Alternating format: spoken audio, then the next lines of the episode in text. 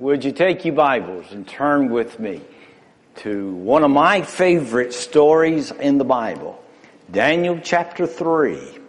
We're going to talk about the three Hebrew children and how the Lord used them to glorify Himself and to remind us of the faith that we need in as we serve a mighty living Lord.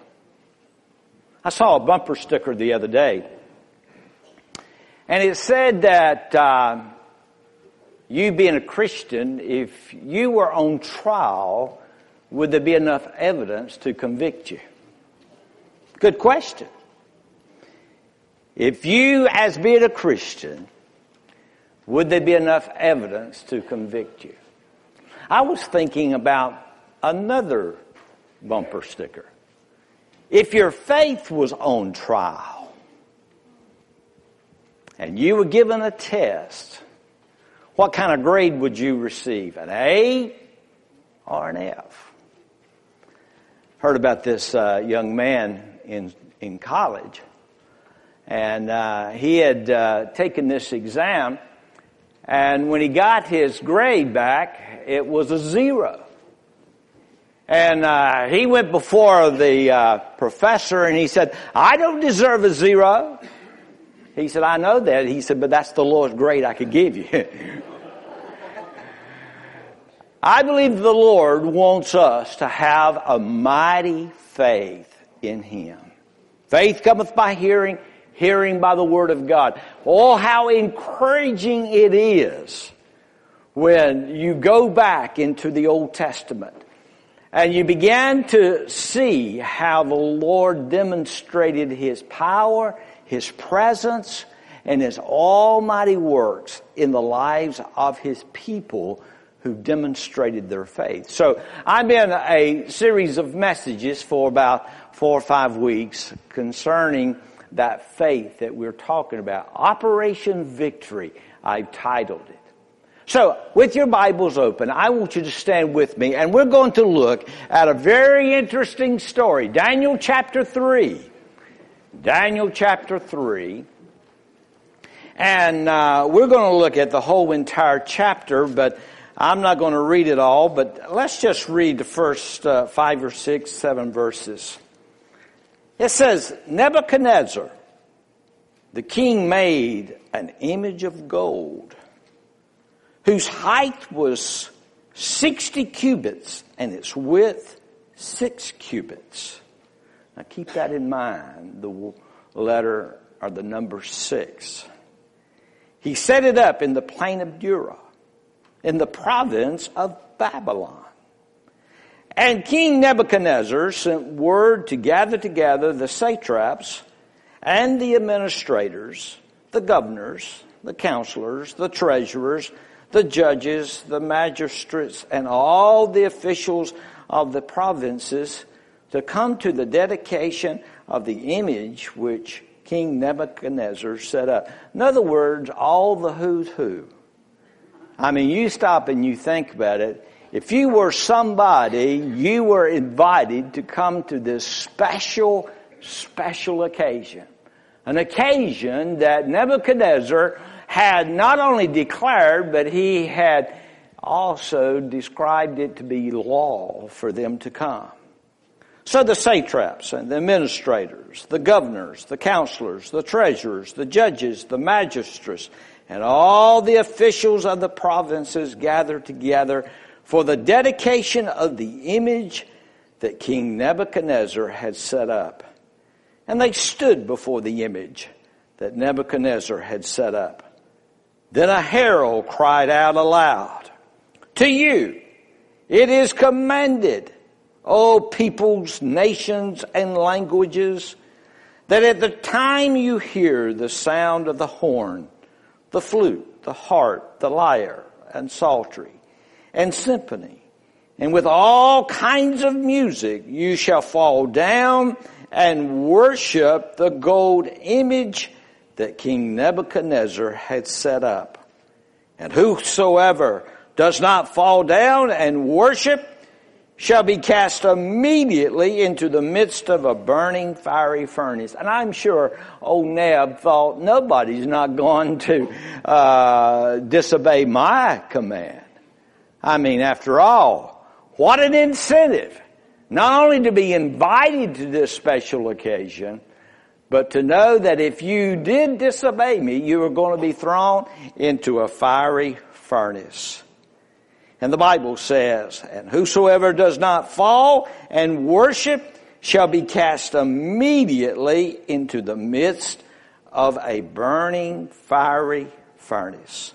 So at that time, when all the people heard the sound of the horn, the flute, the harp, and the lyre in, in symphony with all kinds of music, all the people, nations and languages fell down and they worshiped the gold image which King Nebuchadnezzar had set up. Well, we're going to see in the remaining verses, all but three did that. There were three that said, we're not going to bow, we're not going to bend, and I don't think we're going to burn neither. Let's go to the Lord in prayer. Father, what a joy to be able to reflect back upon a story that was so real and that it brings to us that encouragement of faith. Lord, we may be facing indiv- uh, individuals in this church today facing trials. And those trials is just as real as a fiery furnace. Help us, dear Lord, to stand tall and to stand firm upon our faith. Give us the victory that you have given to the lives of these Hebrew children. And Lord, we pray that our life would glorify you. So Lord, may the Spirit of God speak to our, our hearts here today and just remind us of how you're wanting to work in our life and to mature us and grow us in our faith. May the power of the Holy Spirit be upon us. For your glory, for your honor, we bring forth the Word of God. In Jesus we pray. Amen. Thank you. You may be seated. What I want to do today, I want to take this chapter and I just want to just dissect it and to be able to see how the Lord worked in the lives of these young Hebrew children. And I've broken it up into seven different categories. First of all, as we've already spoken about, I want you to notice in verse 1 of this devilish command. Now notice what he says in verse 1. Nebuchadnezzar, the king made an image of gold whose height was 60 cubits and its width six cubits. And he set up in the plain of Dura in the province of Babylon. Now, the Bible reminds us that this very event took place in the province of Babylon. Now, immediately when you hear the word Babylon, if you know anything about the Bible, you know that this was more than just a city or an empire. Really what it means that the Bible represents Babylon as a kingdom of Satan. And so there we began to realize immediately that this particular province was the kingdom of Satan. Now, we're introduced in the Bible, are we not? In Genesis chapter 11, about that story about Babel. And of course, that where there was the beginning of Babylon. And there we began to realize that that was the very first attempt for there to be one world government and one world religion. Satan hasn't stopped, has he not?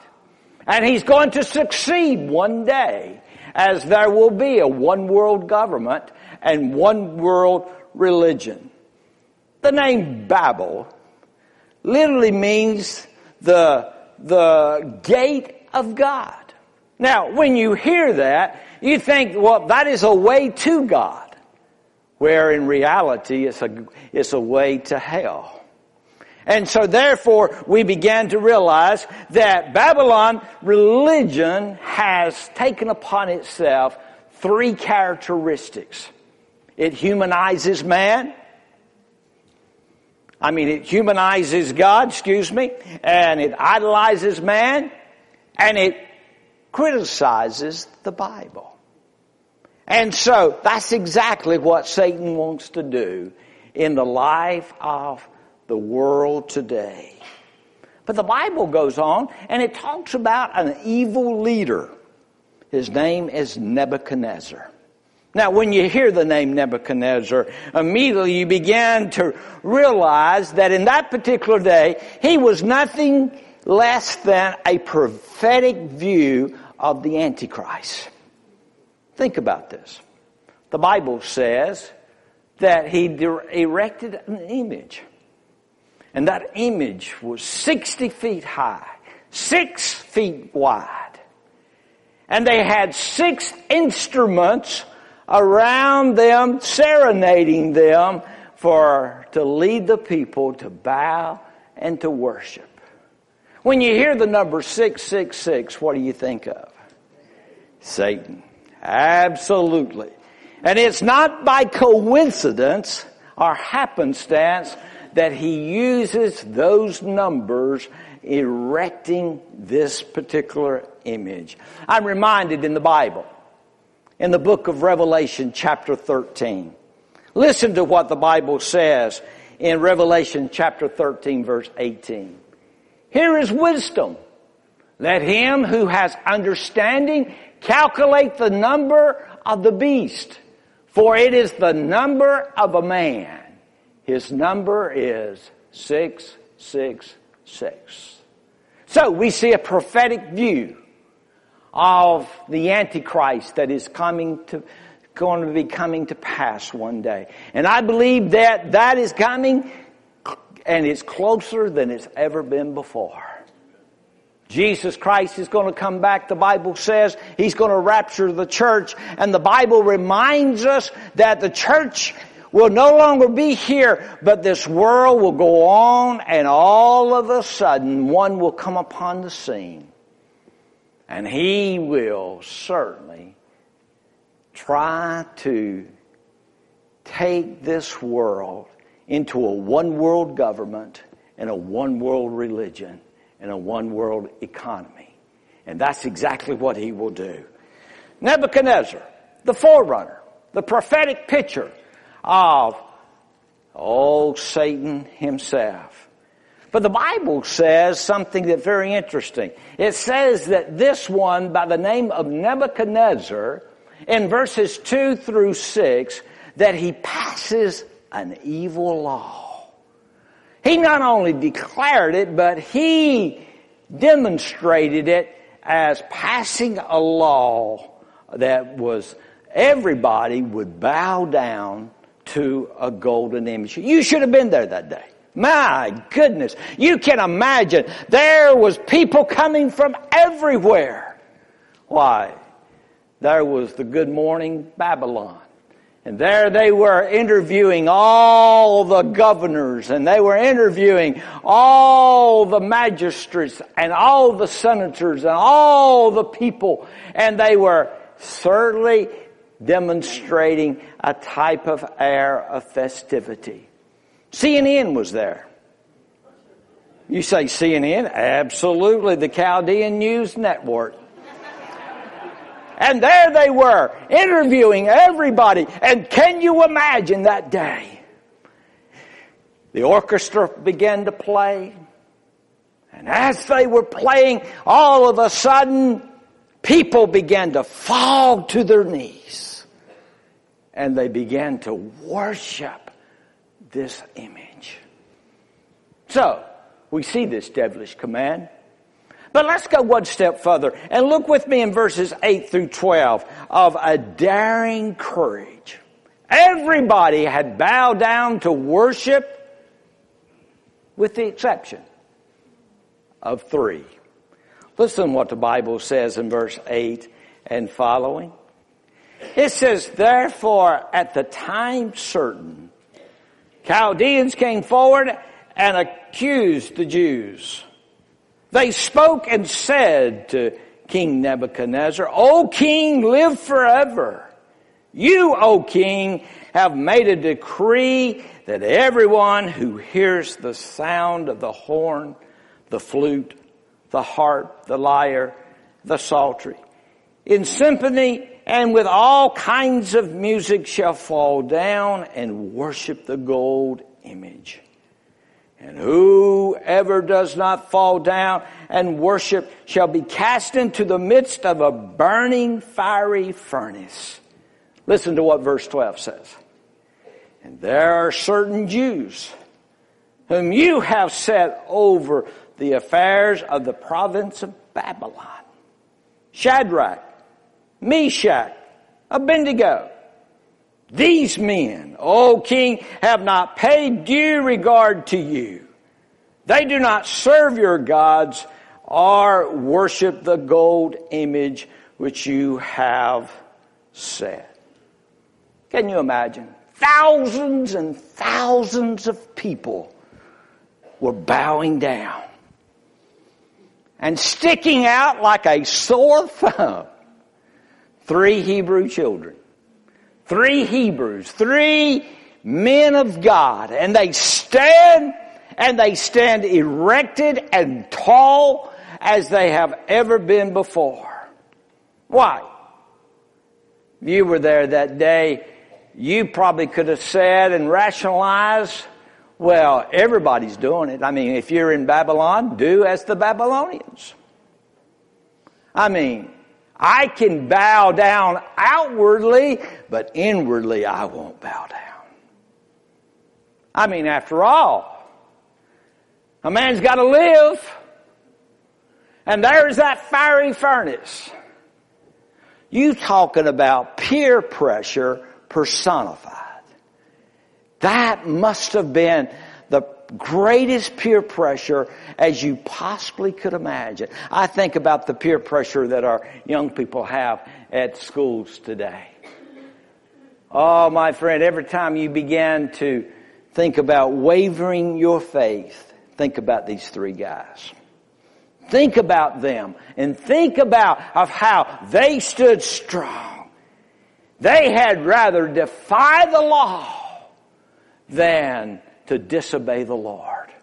These individuals were great men of God and they stood with courage and they stood with boldness and that courage was daring.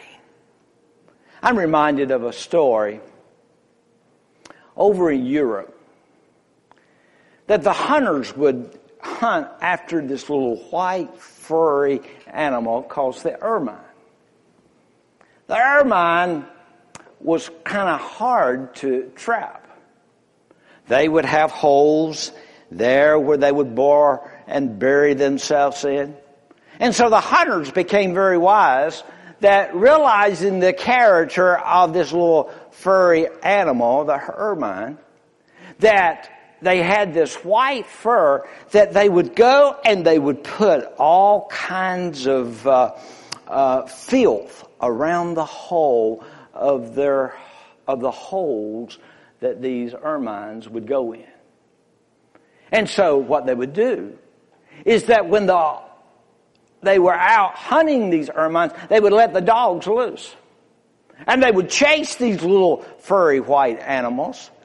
And as those little animals would rush back to their hole for safety, they would see the filth, the dirt, the muck, and the mire. And they would not allow themselves to become dirty of that, uh, that dirt and mire. They had rather turn and allow their, their bodies to be soiled with their own blood than to become dirty. I thought, my, my, we're needing people like that today. We're needing people that's willing to risk their life, that will say, I had rather die than to give up my faith for the Lord Jesus Christ. So there you see that daring courage. But go a step further with me. Look with me in verse 13 and following. You see a devoted commitment. We talked about that. The Bible says in verse 13, then Nebuchadnezzar is in rage and fury, gave the command to bring Shadrach, Meshach, and Abednego. So they brought these men before the king. Can you get the picture? Everybody else is bowing. These three are standing. The soldiers go and they pick up these guys and they bring them before the king of the great province of Babylon. Standing face to face, eyeball to. Nebuchadnezzar spoke and saying to them, is it true Shadrach, Meshach, and Abednego, that you do not serve my gods or worship the gold image which I have set up. Now, if you're ready at the time you hear the sound of the horn, the flute, the harp, the lyre, and psaltery in symphony and with all kinds of music, you fall down and worship the image which I have made. Good! But if you do not, you shall be cast immediately into the midst of a burning fiery furnace. And who is the God who will deliver you from my hands? Oh my. You talking about Nebuchadnezzar. I don't know which was hotter. The fury of Nebuchadnezzar or the furnace.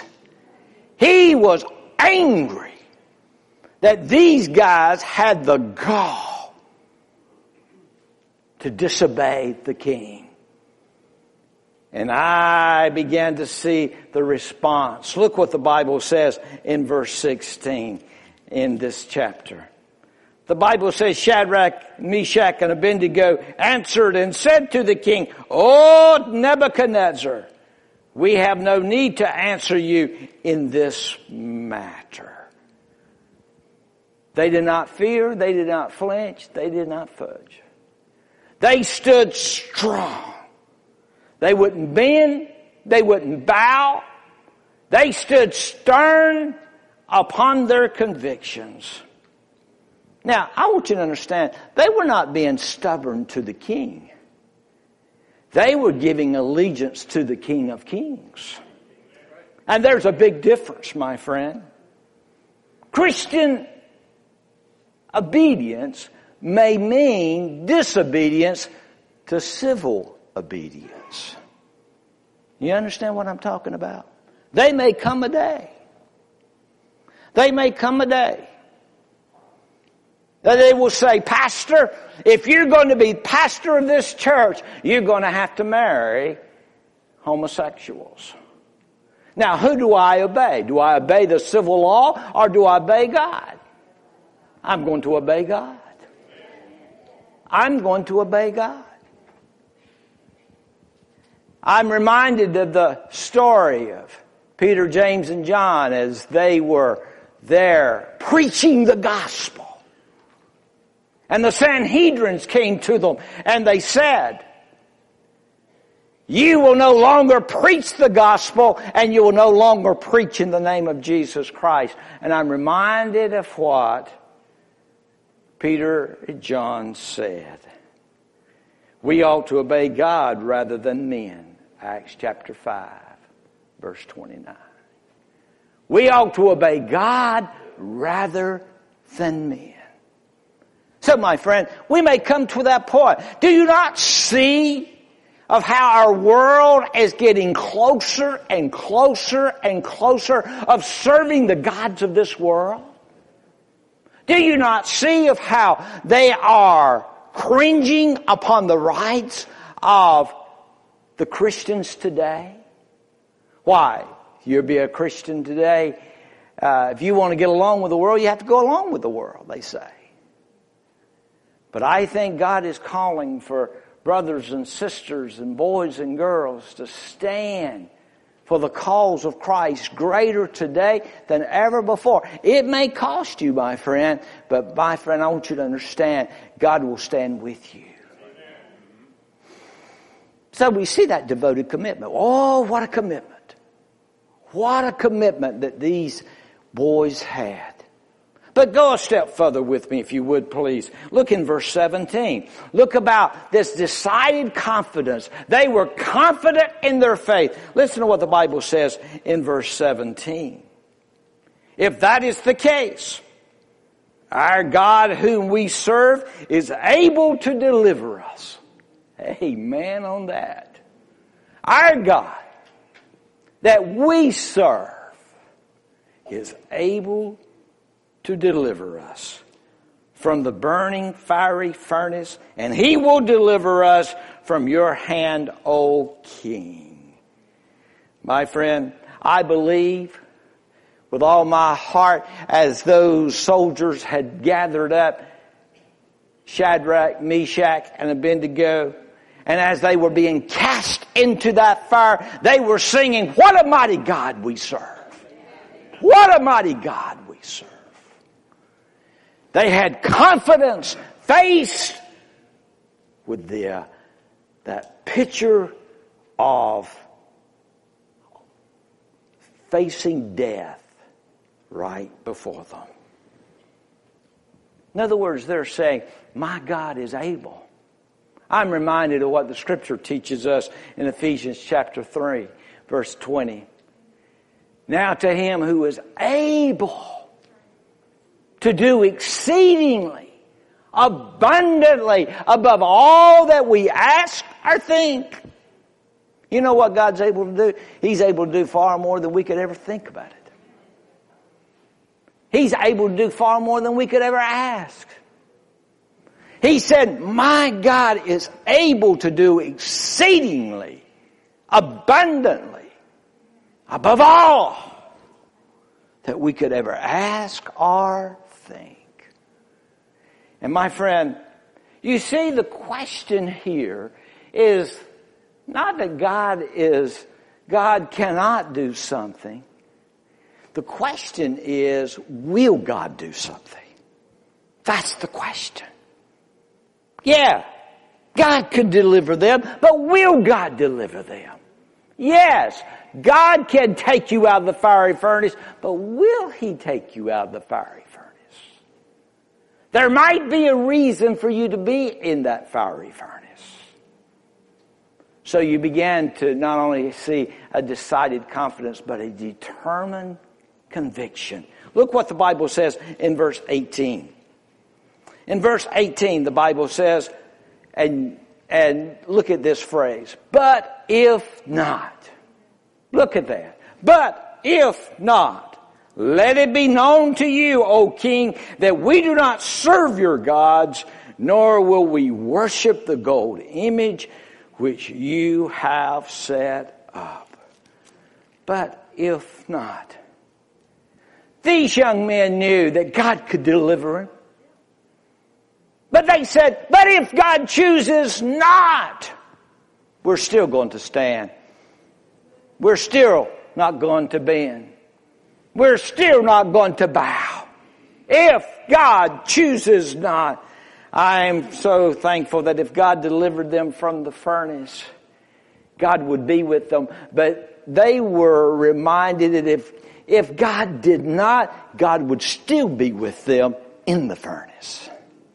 I'm reminded of what the Bible says as Job spoke chapter 13 verse 15. One of my favorite verses of scripture where it says, even though he slay me, yet will I trust him.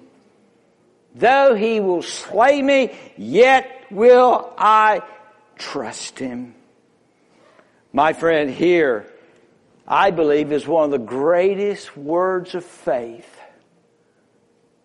that has ever been announced. If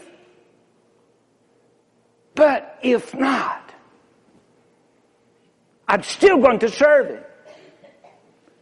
You say, I have enough faith that God's going to heal me. But if not, God's going to take care of me. What a faith. God may choose to heal you, and God may choose not to heal you. Are you still going to serve Him? Are you still going to have faith in Him? Are you still going to believe Him? Are you still going to trust Him? Are you still going to allow Christ to be Lord of your life? See, that's what happens a lot of times with a lot of people today.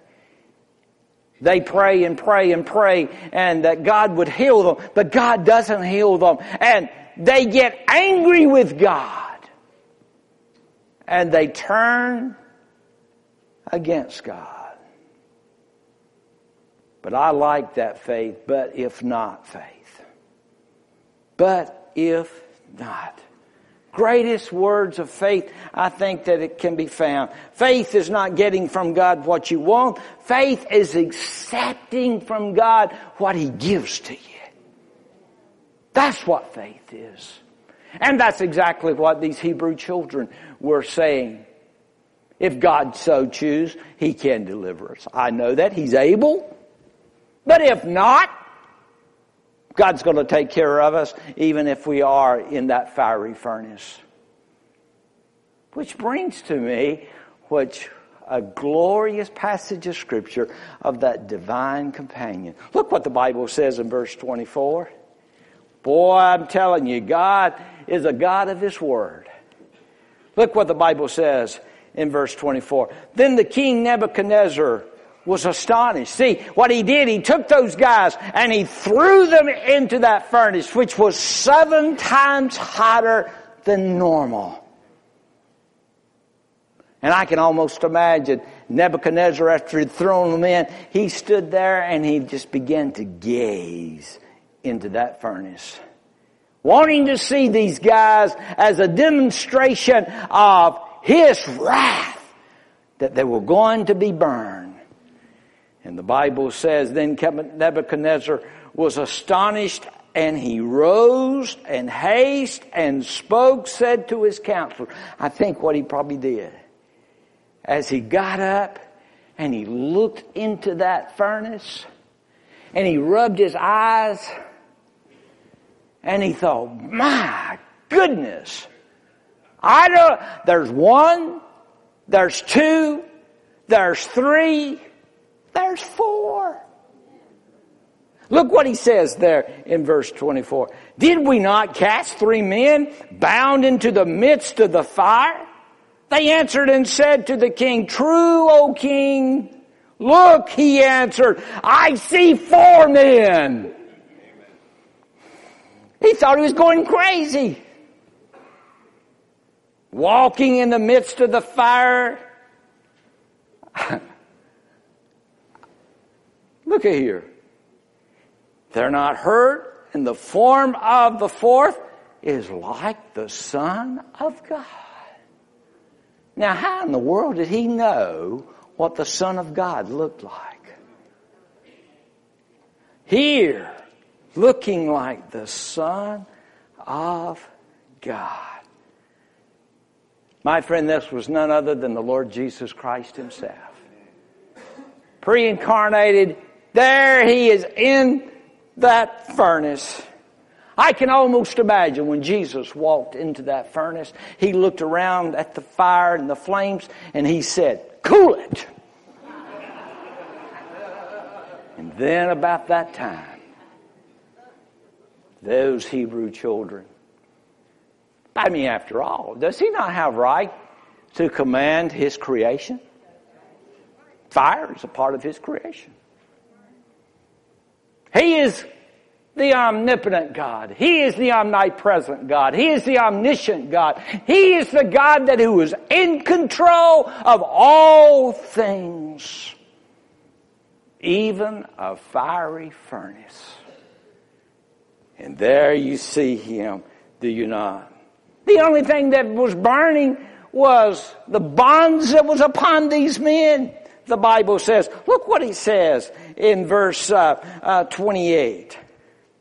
Nebuchadnezzar spoke saying, blessed be the God of Shadrach, Meshach, and Abednego who sent an angel and delivered his servants who trusted in him and they have frustrated the king's words and yielded their bodies that they should not serve nor worship any God except their own. Oh, my friend, look at verse 27. And they saw these men on whose bodies the fire had no power. Their hair of their head was not singed, nor their garments affected, and the smell of the fire was not on them.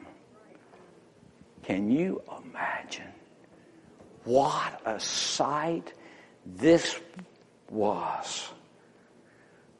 Now, let's just stop for a moment.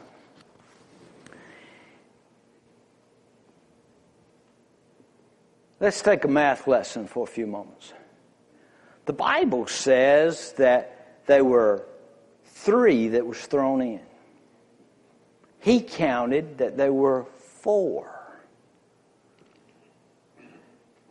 Then he took the three out, and there they are. Not a hair singed, not even the smell of the fire that was upon them. Where's the fourth man? He's still in the fire. In other words, he's telling me and telling you that you might be thrown into the fire but he's already there. And he's already there. Charles Haddon Spurgeon said, the refiner is never far from the mouth of the furnace when his gold is in the fire. My friend, a lot of people think that Jesus came into this world to get us out of trouble. Jesus came into this world to get in trouble with us and to take care of us in the midst of the fire. They tell us that Joseph Stalin, very cruel dictator, his cutthroat soldiers would go throughout the land and where there were Christian gatherings that they would break up the gathering and shoot and kill those that were in that gathering. They came to this one little church, and there were a band of about 30. And before they got ready to line them up and to shoot them down with those machine guns, one of the soldiers says, I see that there are 30 here today. One of the parishioners spoke up and says, Oh no. There's 31 of us here today, counting the Lord Jesus Christ. My friend, the Bible says, where there's two or three gathered in my name, I'll be in their midst. And so, friend, whoa, what comfort to know that you have a divine companion, that he will never leave you or forsake you. Oh, how comforting it is to know that even if I do not go into the furnace, He's with me. But if I go into the furnace, He's going to be there in the furnace waiting for me and to deliver me and to take care of me. Think about this for a moment. We think about, oh, how terrible it must have been thrown into the furnace. But can you imagine? These Hebrew children would have never experienced the protection of God had they not been thrown into the furnace. They would have never experienced the power of God had they not been thrown into the furnace. They would have never known the presence of Almighty God in such an intimate way had they not been thrown into a fiery furnace. Have you been thrown into a furnace lately? And if you've been thrown into a furnace, that furnace, oh, something that you don't want to go through. But it was something that God allowed in your life. And there in the presence of that fiery furnace, God manifested himself to you. God delivered you from that horrible experience. Oh, the divine companion is beyond that we could ever ask or think of. But then closing, look with me in verse 28, a delightful conclusion of this verse. Look what he says in verse 28. Nebuchadnezzar spoke, saying, Blessed be the God of Shadrach, Meshach, and Abednego. Boy, he has changed his, his tone, has he not?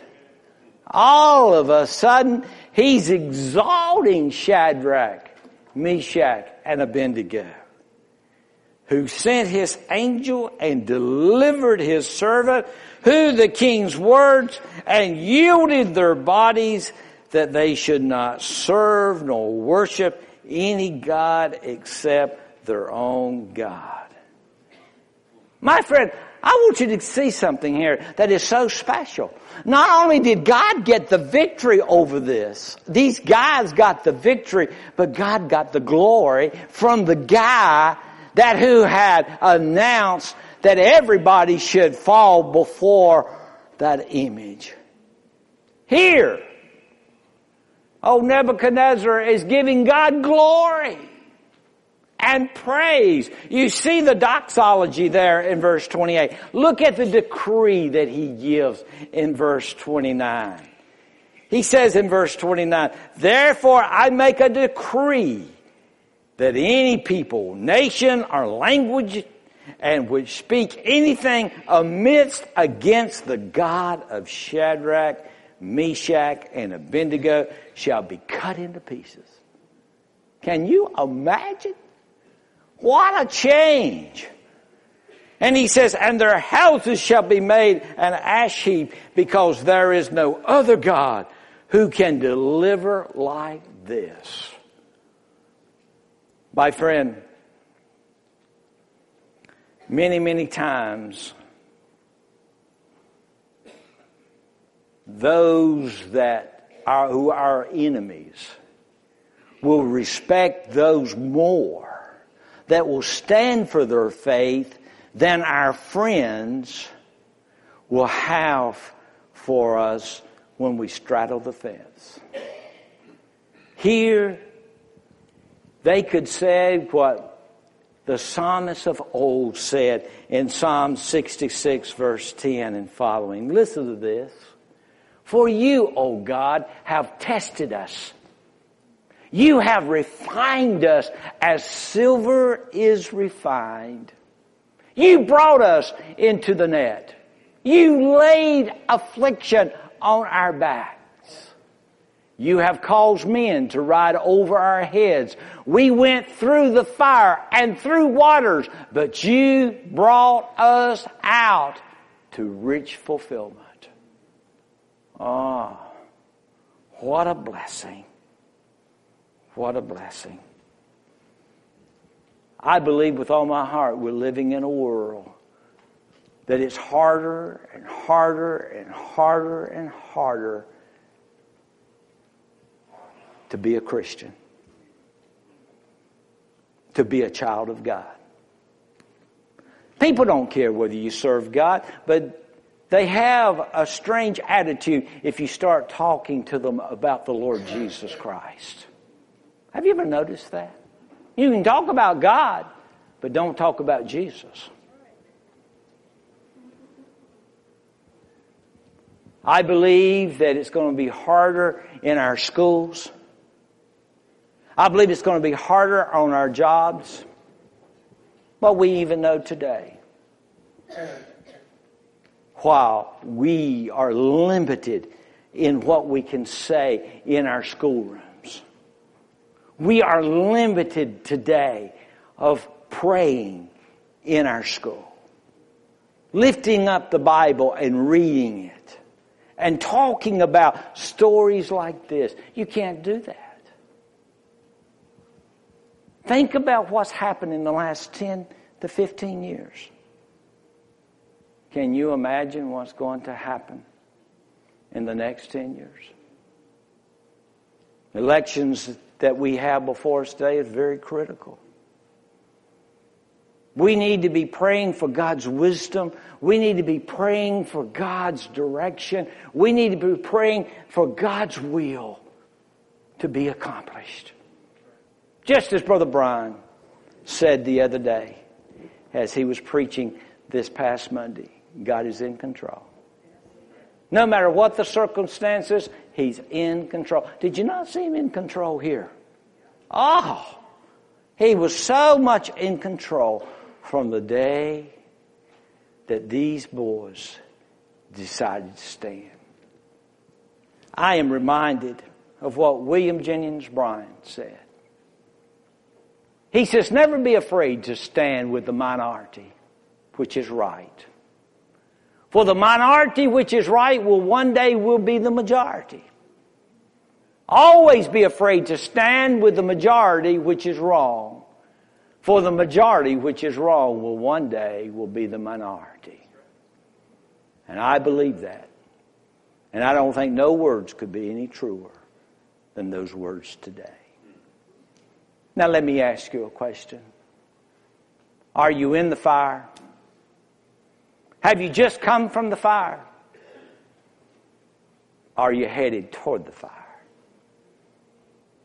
My friend, here is a perfect example how to behave, how to act, and how to respond. Lord Jesus, thank you so much for your precious word and for the way that you've spoken to our hearts here today. Lord, I pray in the name of Jesus that you, your Holy Spirit, would demonstrate a mighty work in the life of this congregation this morning. Lord, it is so easy in the day that we live to compromise. But you're looking for men and women, boys and girls, to stand when others are bowing. Help us, dear Lord, to be strong in the Lord. Lord, I know it's not popular to be a Christian today. And Satan uses that very thing in hindering and keeping people from trusting you as their Lord and as their Savior. But Lord, remind them that one day they're going to die and they're going to have to give an account for their life. And the Bible tells us that the wages of sin is death, but the gift of God is eternal life. And that there needs to come a time and a place where they respond to the calling of God upon their life. I pray that today there'll be individuals that will step out from their pews into the aisle and come forward and saying, Pastor, I want to respond by faith, trusting Christ that He might be my deliverer. There's Christians here today need to respond by allowing their courage to be fed with the Word of God, to be strong and bold, and that they stand when it's not popular. Oh, dear God, move among us. In the mighty name of Jesus, we pray. Amen. I'm going to invite you to stand. We're going to stand. We're going to sing. God has spoken to your heart. We want to welcome you, invite you to come and give your life to the Lord or to come and to pray and to say, God, help me to be strong there on the job. Help me to be faithful there at school. Help me to be faithful there in the community. Help me to stand strong in the midst of the fiery furnace.